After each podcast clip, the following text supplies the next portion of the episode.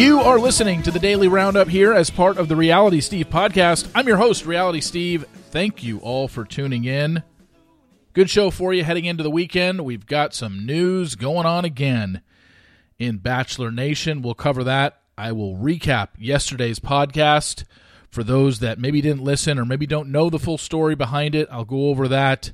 Also, I have your college football pick for the weekend seems to be a weekly thing that I'm going to do now. Although this one does not have a lot of insight behind it. It's just a game that I that I like. I had in the past I had some insight on the why I like the last two weeks games. This one, I'm just going to give you the pick. You just go bet it if you'd like. We'll get to that momentarily. This podcast is also brought to you by First Leaf Wines. First Leaf makes it simple to discover new wines that you're going to love. They learn your tastes, then they deliver quality wines right to your door. You sign up today, you'll get your first six bottles for $39.95 plus free shipping. Go to tryfirstleaf.com slash realitysteve. That's T-R-Y-F-I-R-S-T-L-E-A-F dot com slash realitysteve to get your first six bottles for $39.95 plus free shipping. This podcast also brought to you by Dame Products, including their new introductory vibrator, the Dip. Whether Dip is your first vibrator or the toy that helps you rediscover what feels good for you, it's designed to be unintimidating and to encourage pleasure exploration without shame. Go to dameproducts.com. Use promo code RealitySteve. That'll get you 15% off your first order. That's dameproducts.com. Promo code RealitySteve for 15% off your first order. Now, let's talk a little bit about yesterday. A couple things went down in Bachelor Nation. Um, I think one of the biggest things is that obviously the Victoria Fuller Greg Grippo story is dominating the news right now in Bachelor Nation. It's dominating off screen and kind of bleeds over on screen because now everyone is dissecting Victoria and Johnny's relationship on screen. And as you know, over the weekend, last weekend, Dave Neal came out um, and said that Victoria cheated on Johnny twice, and um, he had it on, you know, to his sources that the, that cheating was involved. Yesterday, uh, the TikTok gossip monger came out and said it's confirmed. No, she didn't. Okay. The way I look at things, and I think you know this by now if you've followed me enough, is I kind of like to look at things practically. And, you know, for the last year and a half, I've really tried to look at things with some sort of evidence and some sort of proof. Now, of course, when a side comes out and says, no, she didn't cheat, it's like, okay, well, what do you expect her to say? Yes, I did. So um, and what I've been saying about what Dave reported over the weekend was, you know, he believes his sources, and I don't know who his sources are. I didn't ask, and but he believed them enough to to run with it. The problem being that it's very hard to prove that unless there is some evidence.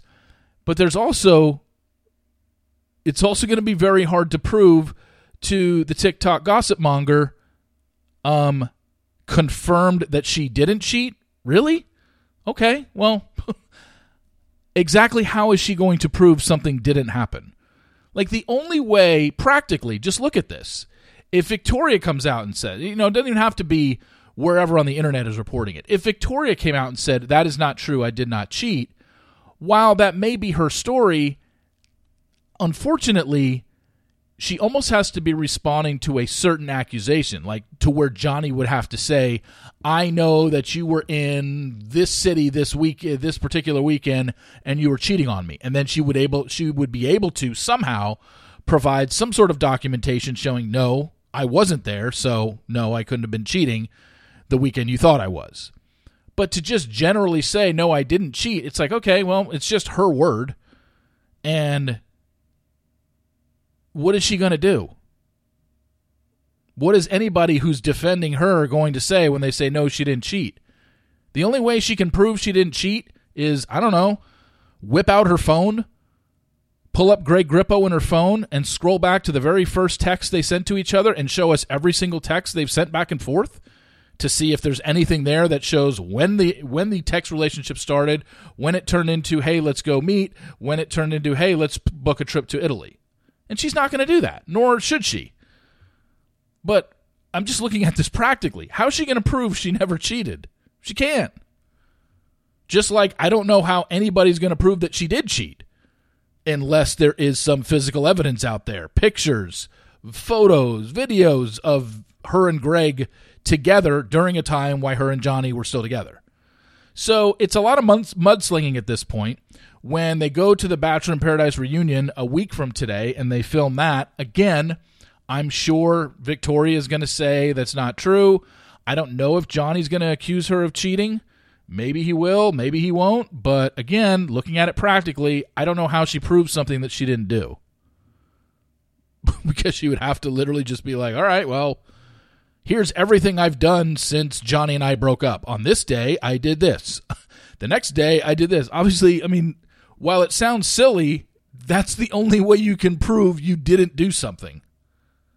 Unless somebody charges you with something specific, like you were here and did this, and then you can go to that particular instance. But if it's just a generic, you cheated, you know, I don't know what she's going to do. So for somebody out there to say it's confirmed she didn't cheat, that's bullshit. That's just somebody trying to, you know, make a name for themselves and throwing shit at the wall and hoping something sticks like they've always done. It is what it is. I mean, consider the source. That's all you got to do. But next Friday, I think we'll get more answers, although are we really going to get any solid answers? I have a feeling this is going to be he said, she said, and people are going to choose to believe Victoria Fuller, and people are going to choose to believe Johnny DePhillipo. And judging by past actions on the show, off the show, Victoria's going to have a really hard time winning that in the court of public opinion. She just is. All you got to do is look at the responses online so far. Like, I think if something comes up in terms of cheating, um, again, I think the worst that she can do, or the best that Victoria can do coming out of that is, you know, oh, we were on a break, or oh, things weren't good, or oh, you know, convince people that that is not true. But to do that, you have to get a audience who already isn't giant fans of hers and can see her actions over the last couple years, whether it was on the show or off the show, to get over 50% of that audience on your side to believe you, I, I think it's going to be tough for her. I really do. I mean, I've had somebody reach out to me on the Victoria Fuller side saying the accusations aren't true. I said, okay. I didn't report it. I don't know why you're telling me that. I mean, they obviously they just wanted me to know, but again, it's coming from her side, so I expect her side to defend her. But you know, again, when looking at it practically, how how how am I supposed to take that? Okay, how do I know? Because this person on her side said so. It's not really the way it works. And so while everybody is fired up for next Friday's taping, I don't think a lot is going to get settled. You're going to have half the people, or not even half. It's just going to be a he said, she said, and who are you going to believe? It's basically who puts on a better show next Friday at the taping? Who's going to be more believable? That's what it's going to come down to. Because there's no proof. Nobody can say, oh, confirmed she did cheat, and frankly, confirmed she didn't cheat. You really can't unless you have proof. Who's got proof? I haven't seen anything of anything, whether she did or didn't cheat. So it looks like it's going to be messy. Victoria will defend herself, I'm sure. Um, but that's never been my story. My whole thing has just been more about I think it's just a bad look what she did with Greg post breakup, no matter who broke up with who. You know, and if she's going to sit there and convince uh, and try and say that Johnny cheated, Again, it's going to be the same exact argument I'm, I'm saying for people who are saying the Victoria cheated. It's like, okay, then show us the proof. Based on what? Are you just doing that because you're being attacked? And I so while it is going to be messy, don't think we're ever going to get any confirmed answers. And yes, I'm very well aware of what Johnny's friends are saying online and backing it up and calling her a cheater. And I mean, that's great. But in 2022, you kind of need to produce something for people to believe it. And if you don't, it's hearsay. And then it's just people making up their minds in their own head who they want to believe between Johnny and Victoria. And in this Bachelor Nation fan base, Johnny is much more liked than Victoria, so Victoria's going to lose that battle. She's not going to win in court of public opinion. She just isn't. So I hope somebody has some proof of something, but I doubt it because I think it would have come out by now. Couple other stories in Bachelor Nation, I guess of, of the more happy variety. Joe and Serena got married, and I guess they're going to have an actual wedding ceremony later on. They just went to a court and got married. Dean and Caelynn got engaged. Isn't a hell of a lot to add to that. I'm sure you all saw it online yesterday. I, you know, congrats, I guess. You know, I don't know any of them. Um, but looks like it worked for them, at least for the time being. And uh, congrats. You know, not a huge fan of Joe. He's not a huge fan of me. He's made that perfectly clear in his podcast. So I don't really care that he got engaged, to be honest with you. But it's happened in Bachelor Nation. So in case you weren't online yesterday and didn't see it, Joe and Serena got married in a court. Uh, or not, not a court. Maybe it was a court. I don't know. I just saw the clip. They put it on their Instagram and it wasn't like a full on you know wedding with 100 and 200 guests or whatever. They said they're going to do that later but they went and got officially married and dean and caelynn got engaged. I believe it was hawaii. Is that what it was? And there's that. So yesterday on the thursday podcast i had on taylor hale the winner of big brother 24 and i really hope you guys took the time to listen to that because when i went into the podcast I knew I was going to talk Big Brother and knew I wanted to talk pageant stuff with her because after I had talked about my Miss Dallas judging experience from three weeks ago, somebody had reached out to me in the pageant world and had said, you know, and I was talking at that time around, you know, I was wanting to get Taylor on the podcast. And they said, if you ever get Taylor on the podcast, you need to ask her about the Miss USA organization because she was one of the early ones that spoke out. So clearly, this somebody, this person who told me was in the know, and I didn't know if it was true or not. So before we started recording with Taylor, I recorded with her on Wednesday afternoon. Before I started recording with her, I was like, "Hey, just want to let you know, I want to bring up the uh, Miss USA stuff, and I know that you were somehow involved with everything, and you were one of the early quote unquote whistleblowers that got his name is Max, you know, fired from the Miss USA organization." And she said you know what? Let's do it. And I was like, wow, okay. So what I didn't do though was actually Google the story about Max and what was going on before I spoke with Taylor. So I was just expecting her to say, maybe tell her story about what happened and maybe not even go into much detail, but just say, yeah, I was I was harassed by that guy who got fired. And if you listen to it, you heard the story that she told. Just gut wrenching to hear somebody had to go through that. And in the position that she was in the day after she wins Miss Michigan, here's the co president of the Miss USA organization coming onto her in a room by herself. I mean, that was that was awful. So after I recorded with her, I had Googled the story. And the New York Post covered it. A couple other sites covered it. The Daily Mail had covered it. And if you looked at the Daily Mail story, you realized, if you listened to Taylor on the podcast, that Taylor was an anonymous source to the Daily Mail story. So yesterday was the first time she had ever attached her name to it. She basically admitted yesterday and came out as, yeah, I was one of the ones who brought him down. I was one of the first ones to go to the organization and say, this is wrong. This is what he did to me and she was a contributor to the story that came out, which was about seven or eight days ago. And I mean, that's that takes a lot of bravery to do that in this day and age because you know people are going to come at you for it. And this guy clearly has lost his job, which he should have. And my guess is he's not getting any executive position anytime soon, especially in the pageant world. He's done there. It looks like his wife, because he was married at the time, has left him based on the stories that I've read. And she's a former she's either a former Miss I know she was a former Miss Texas, and I don't know if she won USA. I don't remember, but I'm almost positive. Her name is Crystal.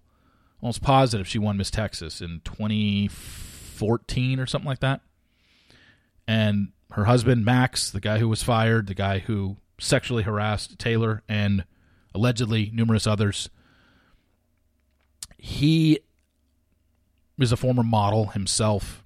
And Google the story because there are other women that came forward. Taylor talked about it in the podcast yesterday. Some women reached out to her and said, Thank you for coming forward. Trust me, I know what you're going through. Same thing with me. I got an email. He was creepy about all this stuff. So, I, you know, you listened to that interview yesterday with Taylor. I mean, what an incredible woman. And if you watched Big Brother this summer, I mean, she overcame a lot. And, you know, to the average fan, you probably thought she was gone in the f- first or second eviction. And the amount of people that came down on her, the live feed stuff, she went through a lot. And to see her not only win, but now thrive, she's done a ton of interviews post show, and she's got such a positive energy about her. And for someone who went through what she did, and I just thank her for for feeling comfortable enough to do it on this podcast.